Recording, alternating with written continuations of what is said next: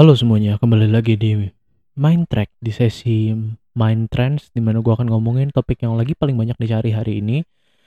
Dan hari ini adalah topik yang paling banyak dicari adalah soal PPDB. Keyword lengkapnya sebenarnya PPDB Jateng ya. Tapi gua akan generalisir aja untuk ngomongin PPDB secara umum. Dan, dan umumnya ya, yang gue tahu PPDB itu harus dilakukan dengan proses tatap muka, tapi karena keadaan sekarang, hmm, sistem PPDB tahun ini berbeda dari tahun-tahun sebelumnya. Dan buat yang nggak tahu apa itu PPDB, PPDB adalah singkatan dari penerimaan peserta didik baru. Dan sebenarnya PPDB ini ada ada di semua sekolahan ya. Cuman kali ini gue akan uh, membahas khusus dan lebih fokus ke sekolah negeri. Karena buat di sekolah swasta sistemnya nggak nggak nggak nggak seribet yang di negeri gitu karena swasta itu biasanya ya tinggal datang ke sekolah yang bersangkutan gitu lu mau daftar di mana terus beli formulirnya bayar uang administrasi dan lain-lain uh, lu bisa langsung terdaftar itu bisa disebut sebagai, sebagai PPDB juga sebenarnya cuman buat yang negeri uh, kan nggak nggak semua bisa masuk seenaknya gitu nggak bisa nggak bisa segampang swasta kuota siswa yang bisa diterima uh, itu terbatas ya kalau di negeri ya. Uh, banyak yang harus apa karena karena yang mau masuk ke negeri ke negeri itu banyak jadi harus ada sistem yang mengatur gitu siapa yang uh, siapa yang mau masuk dan dan di mana dia boleh masuk. Dan saat gue daftar SMA PPDB sebenarnya nggak nggak nggak ribet sih. Cuman tinggal bawa berkas ke sekolah negeri yang melayani PPDB terus nanti dapat nomor gitu uh, buat aktivasi akun PPDB. Nah, akun itu nanti bisa dipakai buat milih kita mau sekolah di mana dan dan nanti uh, kan kita pertama-tama itu berkas-berkasnya salah satunya adalah um, apa ya pokoknya nilai UN gitulah. Dan nanti uh, berdasarkan peringkat nilai UN kita uh, uh, ya nanti kita akan diperingkatkan lah gitu berdasarkan nilai UN kita. Jadi PPDB itu sistemnya pakai nilai UN sebagai indikator gitu. Sebenarnya nggak nggak ada nilai minimal deh untuk masuk sekolah negeri ya. Tapi misalkan ya, satu sekolah punya 160 kursi, ya cuman 160 uh, eh, anak dengan nilai tertinggi yang bisa masuk gitu. Sebenarnya nggak ada nggak ada batasan bawahnya. Tapi uh, lebih ke 160 pendaftar yang terbaik lah gitu yang bisa diterima misalkan ya, misalkan angkanya 160 kursi gitu ya. Uh, simpelnya gitu sih sebenarnya kalau mau dijelaskan lebih panjang ada ada lagi gue harus menjelaskan soal ada zonasi lah apa segala macam lah. Dan salah satunya adalah soal beberapa jalur uh, untuk masuk PPDB cuman uh, gue nggak nggak ngerti sih sebenarnya jalur-jalur lain. Karena gue waktu itu masuknya jalur reguler ya biasa aja gitu maksudnya. Uh, dan dan waktu itu gue daftar tinggal begitu dan misalkan uh, ada ada yang bisa masuk pakai jalur prestasi gitu. Jadi lu mesti nyerahin um, sertifikat apa segala macam lah gitu. Dan tahun ini kan UN ditiadakan ya jadi gue nggak nggak tahu nih indikatornya apa gitu untuk uh, menentukan peringkatnya. Yang gue baca sih kalau untuk masuk SMA itu dilihat berdasarkan nilai raport selama 5 semester di SMP yaitu dari kelas 1 sampai kelas 9 semester 1 dan kayaknya rapotnya ini nanti uh, diupload masing-masing peserta deh. Nggak tahu ya uh, gua gua gua gua gua salah baca apa gua salah nangkep gitu. Kalau nggak salah gua lihat juga ada ada proses tatap mukanya gitu video call apa gimana gitu. Gua gua nggak tahu juga gua belum baca lengkap sebenarnya. Dan dan sebenarnya ya dan kayak ya, ya kan dia sistemnya itu uh, rapotnya ini nanti diupload masing-masing peserta gitu. Dan setelah diupload uh, uh, sebenarnya dengan mengupload data data beginian tuh kayaknya rawan pemalsuan data nggak sih cuman kalau kalau gue baca sih katanya uh, kalau kalau sampai ketahuan datanya dimanipulasi ya anak yang bersangkutan akan dikeluarkan dari sekolah gitu. Sadis juga sih cukup cukup tegas ya untuk sanksinya ya. Gue ya setuju lah bagus lah kalau kalau ada memang bisa dijalankan gitu ya sanksi ini. Dan gue baca-baca tadi di di situs resmi PPDB-nya tahun ini tuh ada jalur yang unik gitu jalur anak tenaga kerja kesehatan korban COVID-19 jujur gue aduh gimana ya gue rada gimana gitu ngelihat ngelihat ngelihat ngelihat ada jalur baru ini untuk masuk ke sekolah. Dan ini tuh kayak literally memanfaatkan jabatan orang tua gitu untuk masuk sekolah. Gue gue bisa ngerti sih ini adalah bentuk apresiasi gitu buat uh, para tenaga kesehatan. Cuman gue gue gue gue nggak mau bilang ini salah apa bener ya cuman bikin gue sedikit merasa aneh aja gitu meng, hmm, aneh aja gitu di di mata gue dan kasihan banget ya anak-anak angkatan ini gitu yang yang mau masuk SMA pasti oh, mau masuk SMA atau mau masuk SMP gitu pasti kan ada yang punya pikiran gitu untuk ya udahlah nggak apa-apa nilai rapot jelek. Yang penting nilai UN bagus eh tahu-tahu malah nggak nggak ada UN dan pakai nilai rapot gitu. Kan biasa ya gue juga begitu sih bodo amat lah nilai rapot gue ancur-ancuran yang penting nanti UN bagus dan gue bisa melanjutkan ke sekolah yang gue mau. Meskipun UN pun nggak bagus gitu. Cuman ya mau gimana lagi gitu. Ini jalan yang terbaik gitu. Meskipun untuk beberapa orang ini dibilang mungkin nggak adil kali ya tapi ya keadaannya gini gitu gimana gimana mau adil juga susah juga gitu kita menuntut keadilan di keadaan kayak gini. Dan tadi gue ada menyinggung sedikit soal apa namanya pemalsuan data ya. Gue nggak tahu sih gimana pemerintah deal with this gitu gimana pemerintah akan mengatasi ini gitu gimana cara mereka um, apa ya um, menghindari adanya pemalsuan data. Cuman cara yang kelihatan ya tadi kan gue udah bilang ya yang yang dipakai pemerintah itu dengan cara uh, kasih tahu sanksinya gitu kalau mereka memasukkan data. Uh, mereka pakai cara nakut-nakutin gitu dengan sanksi ya. Tapi ya gimana ya keputusan aneh gitu untuk mencoba nakut-nakutin orang Indonesia. Sama virus aja gak ada takut-takutnya gitu. Mungkin harus dilakukan sumpah pocong online gitu ya biar mereka nggak pada bohong gitu ya kan orang Indonesia lebih takut sama hal klinik ya daripada sama hukum yang berlaku di di di satu di negara gitu Hmm, gua harap masukan ini bisa dipakai lah kalau belum ada alternatif lain untuk menghindari pemalsuan data. Lumayan tukang kain kafan jadi banyak order gitu. anyway, di biasanya di PPDB itu di diomongin bahwa oh kali ini sistem zonasinya berbeda apa gimana segala macam ya dan biasanya uh, kalau kalau ngomongin soal zonasi itu uh, sebenarnya ya pemerintah katanya uh, memperlakukan sistem-sistem uh, pembaruan sistem tiap baru sistem zonasi yang baru itu tiap tahun itu ya biar uh, menghilangkan menghapuskan yang namanya sekolah favorit itu. Dan menurut gua idenya baik gitu tapi realisasinya bullshit aja gitu. Gue setuju-setuju aja kalau ada sekolah yang memang isinya orang-orang pinter gitu kenapa gue bilang bullshit ya sebelumnya tadi? Karena karena gini gimana ya? Tetap aja gitu meskipun sistem zonasinya berubah sekolah-sekolah yang favorit itu tetap jadi yang favorit tetap jadi tetap jadi lebih bagus daripada sekolah-sekolah yang biasa aja. Secara fasilitas pun udah beda gitu. Jadi ya gimana? Kalau perlakuannya aja beda masa masa mau disamaratakan gitu gitu ya. Dan kalaupun sama gitu gue gue tetap setuju aja gitu uh, ada ada sekolah-sekolah yang favorit tetap ada sekolah-sekolah yang isinya orang-orang pinter. Memang gue sendiri juga bukan bukan siswa yang cerdas sih tapi menurut gue ini lebih produktif aja gitu buat uh, buat sistem pendidikan kita. Karena gimana ya? Jujur sekolah di negeri itu kualitas pendidikannya cukup rendah gitu nggak semua tapi kebanyakan begitulah gitu dan yang bukan kebanyakan itu yang tadi kan gue bilang nggak nggak nggak semua itu yang yang dalam tanda kutip bukan kebanyakan itu biasanya disebut favorit karena kualitas pendidikan mereka ya lumayan gitu bahkan tinggi ya bisa bisa dibilang gitu dan biasanya dalil atau pembelaan yang dipakai untuk menghapuskan istilah sekolah favorit adalah keadilan gitu. Justru buat gue itu nggak adil gitu. Mungkin jadi adil buat sekolah-sekolah yang levelnya uh, pendidikan level pendidikannya rendah gitu, kualitas pendidikannya rendah.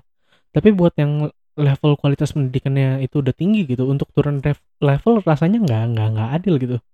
Masa barang bagus sama barang jelek mau dijual dengan harga yang sama dan kayaknya justru nggak adil menurut gue dan menurut gue jawaban yang lebih baik adalah bukan dengan nurunin yang udah bagus itu tapi dengan naikin yang kurang bagus dan itu tadi gue bahas dari dari dari sudut sekolahnya dari sudut pandang sekolahnya terus uh, dan iya uh, gitulah pokoknya nggak nggak adil. Kalau kalau dari dari siswanya juga menurut gue tetap aja itu nggak adil gitu. Gimana ya? Ini mungkin gue jahat ya dengan ngomong gini tapi gue bisa bilang lah gue udah cukup lama bersekolah untuk bisa bilang bahwa anak-anak yang bermasalah biasanya nilainya jelek gitu gue jarang lihat anak-anak yang ngerokok, tawuran, malakin orang dan nilainya tetap bagus itu jarang gitu. Gue jarang lihat lah. Kalaupun gue pernah lihat paling satu sampai dua orang dan itu pun gue nggak kenal ya, nggak kenal secara personal gitu. Biasanya nilai mereka ya jelek-jelek gitu. Terus lu mau menggabungkan anak-anak dengan nilai bagus dan baik begitu perilakunya dengan anak-anak yang rusak kayak tadi gue sebutin. Menurut gue sistem pendidikan kita itu lama-lama terlihat cenderung sosialis ya. Masa yang bagus mau dihancurkan supaya sama dengan yang sama rata gitu dengan yang jelek? Kan aneh aja gitu. Dengan dasar keadilan, dengan kata-kata dalam dalam tanda kutip keadilan, lu merusak hidup orang lain gitu. Ini ini sebenarnya kejauhan sih, cuman bisa dibilang ini merusak hidup orang lain gitu. Kayaknya nggak etis gitu menurut gua gue percaya lingkungan itu bisa mempengaruhi lo gitu. Mau mau dan nggak mau nggak mau pasti lingkungan itu mempengaruhi lo.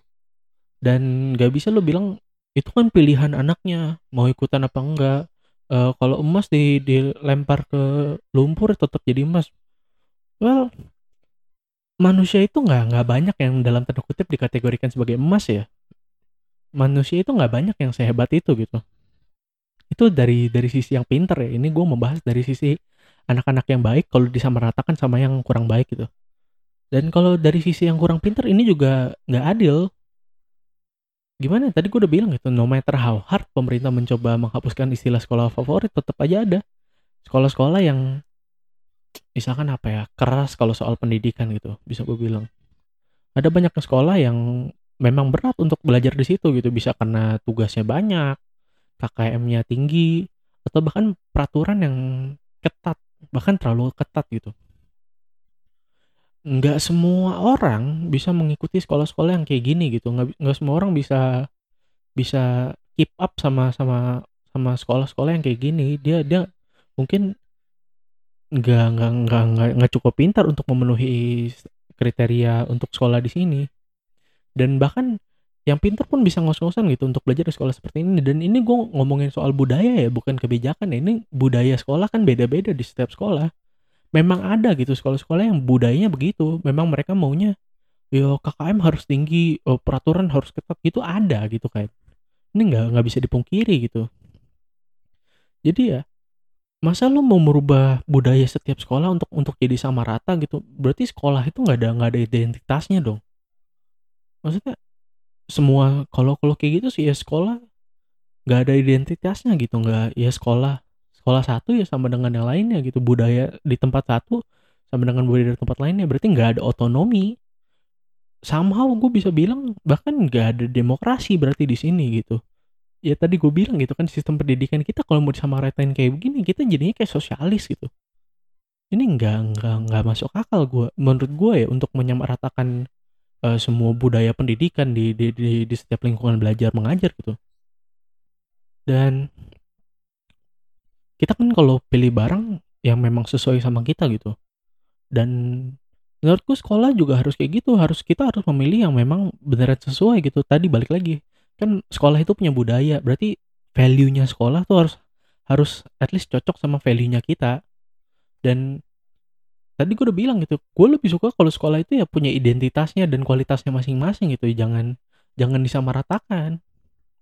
Kenapa? Ya karena biar murid tahu gitu konsekuensi dari mereka bersekolah di tempat yang mereka pilih gitu. Bayangin ya kalau sekolah itu dijadikan dalam tanda kutip sama rata gitu semua.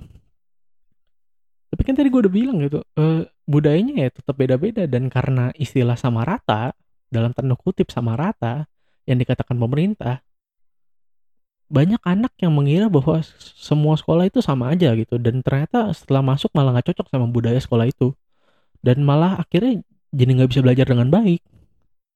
Ini lebih lebih buruk malah menurut gue untuk menyamaratakan sekolah-sekolah ya. Dan ini ini gue ngayal aja deh. Misalkan gue ngomong ngomongin soal sekolah yang ngetop di Jakarta. Ini ini kita bayangin aja ya misalkan gue adalah seorang siswa yang nilainya di bawah garis batas kemiskinan gitu ya yang aduh ancur-ancuran lah gitu. Tapi karena semua orang bisa masuk sekolah mana aja karena dalam tanda kutip pemerintah bilang sama rata semua sekolah gue bisa diterima di SM uh, SMA seman seman 8 gitu misalkan ya. Kan udah terkenal bagus gitu ya. Dan memang secara pendaftaran kesempat kesempatan semua orang itu sama rata gitu tapi budaya di SMA 8 kan budayanya itu biasa katanya ya gue nggak tahu juga belajar sampai mampus gitu. Belajarnya berat susah gitu. Karena ya memang sekolah yang tadinya disebut sebagai favorit gitu kan sampai sampai kita uh, pakai kata kata-kata dalam tanda kutip sama rata dan gak ada lagi sekolah favorit gitu. Otak gue yang pas-pasan nggak akan kuat dan kemungkinan meledak gitu. Kalau gue sampai harus bersekolah di tempat ini gitu karena gue gue nggak tahu identitasnya sekolah ini gitu dari awal. Dari awalnya gue cuma ngasih tahu bahwa ah sekolah semua sekarang sama aja kok nggak ada lagi sekolah favorit. Tapi pas gue terjun kenyataannya beda gitu.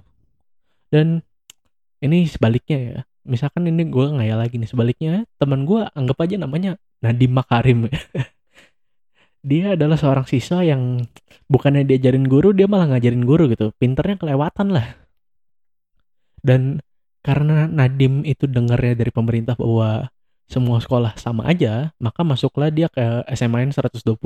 Di Jakarta SMAN 120 tuh nggak ada ya setahu gue ya. Jadi ini ini uh, fiksi aja fiksi ya. Kalau kalaupun ada gue gue ini fiksi lah. Gue ngomong fiksi. Dan misalkan ternyata di SMAN 120 adalah budayanya mereka, value-nya mereka adalah santuy is love, santuy is life gitu misalkan ya. Dan otaknya si Nadim ini kan biasanya di, dikasih makan dengan ilmu gitu. Akhirnya mulai kelaparan dan jadi busung lapar gitu. Karena karena nggak dikasih makan otaknya otaknya nggak dikasih makan dengan ilmu dengan dengan baik gitu. Karena sekolahnya ya santuy budayanya. Nah dan dampaknya apa gitu bagi bagi gue dan teman gue Nadim gitu? Uh, kan tadi gue bilang nilai nilai gue ya di di bawah garis kemis di bawah garis batas kemiskinan gitu ya. Jadi kemungkinan sebenarnya kecil untuk uh, gue melanjutkan pendidikan di perguruan tinggi yang ternama yang bagus gitu. Tapi setidaknya gue sekolah dengan bahagia. Kalau gue ketemu uh, lingkungan sekolah budaya yang uh, lingkungan budaya sekolah yang tepat gitu. Ini gue sekolah di SMA 8 udah sekolahnya stres. Nggak masuk perguruan tinggi lagi. Buat apa gitu? Gue gue gue capek-capek belajar terus gue nggak dapet apa-apa ini kan bikin gue stres gitu apa nggak bunuh diri gue dan buat temen gue dalam tanda kutip temen gue Nadim yang awalnya kesempatannya besar untuk melanjutkan pendidikan di tempat yang bagus malah gagal karena di sekolahnya dia nggak dapat apa-apa karena sekolahnya terlalu santuy budayanya. Budayanya nggak cocok sama budaya dia value-nya nggak cocok gitu. Dan menurut gue aneh gitu untuk berpikir sekolah itu harus sama rata gimana caranya kita harus menyamaratakan ini semua? Berarti kalau sekolah itu harus sama rata berarti uh, tingkat pendidikan setiap guru harus sama. Terus uh, sifat setiap guru harus sama. Terus uh, sistem di setiap sekolah harus sama peraturan di setiap sekolah harus sama penindakan dan penegakan peraturan di setiap sekolah harus sama fasilitas sekolah semua harus sama. Nggak bisa kita menuntut nggak ada sekolah dalam tanda kutip nggak ada sekolah favorit kalau kalau kita nggak bisa menyamakan semua aspek di dalamnya gitu nggak masuk akal menurut gua. Nggak bisa juga kan kita harus sekolah sekolah-sekolah ini ya harus dia punya fasilitasnya apa ya dia harus kembangkan gitu kan. Kalau mereka bisa jadi yang lebih baik ya bagus kalau mereka nggak bisa jadi lebih baik ya udahlah kan memang fasilitasnya segitu. Nggak bisa dituntut untuk disamaratakan gitu menurut gua. Nggak masuk akal aja gimana coba untuk untuk menyamaratakan itu semua ya? Gue gue nggak ngerti juga. I mean ya dilihat dari kenyataannya aja bahwa uh, sekolah satu dan sekolah yang lainnya ini gue ngomongin negeri ya fasilitasnya aja beda gitu. Nggak nggak semua punya lapangan yang sama nggak semua punya um, apa namanya kegiatan yang sama.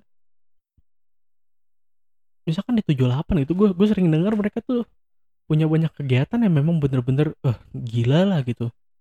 Dan secara dana gue nggak ngerti ya dananya dari mana ya. Cuman yang jelas uh, sekolah gue nggak di provide dengan uh, dengan apa ya um, dengan kenikmatan itu gitu. Dengan apa ya gue bahasanya apa ya gue punya gue punya bahasa yang tepat di kepala gue cuman gue gue lupa katanya apa privilege itu kita nggak punya privilege itu kita, uh, privilege uh, uh, untuk fasilitas untuk keuangan untuk uh, orang tua murid yang menjadi donatur.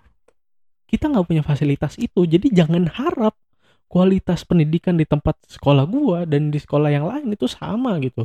Apalagi sekolah yang lain misalkan uh, lebih banyak donaturnya lebih banyak siswanya sekolahnya lebih luas. Kalau sekolahnya lebih luas berarti uh, kemungkinan uh, kursinya lebih banyak gitu kan kuota kursinya lebih banyak. Dan kalau kuota kursinya lebih banyak berarti lebih banyak orang tua murid bisa yang yang bisa menyumbang gitu untuk sekolahnya.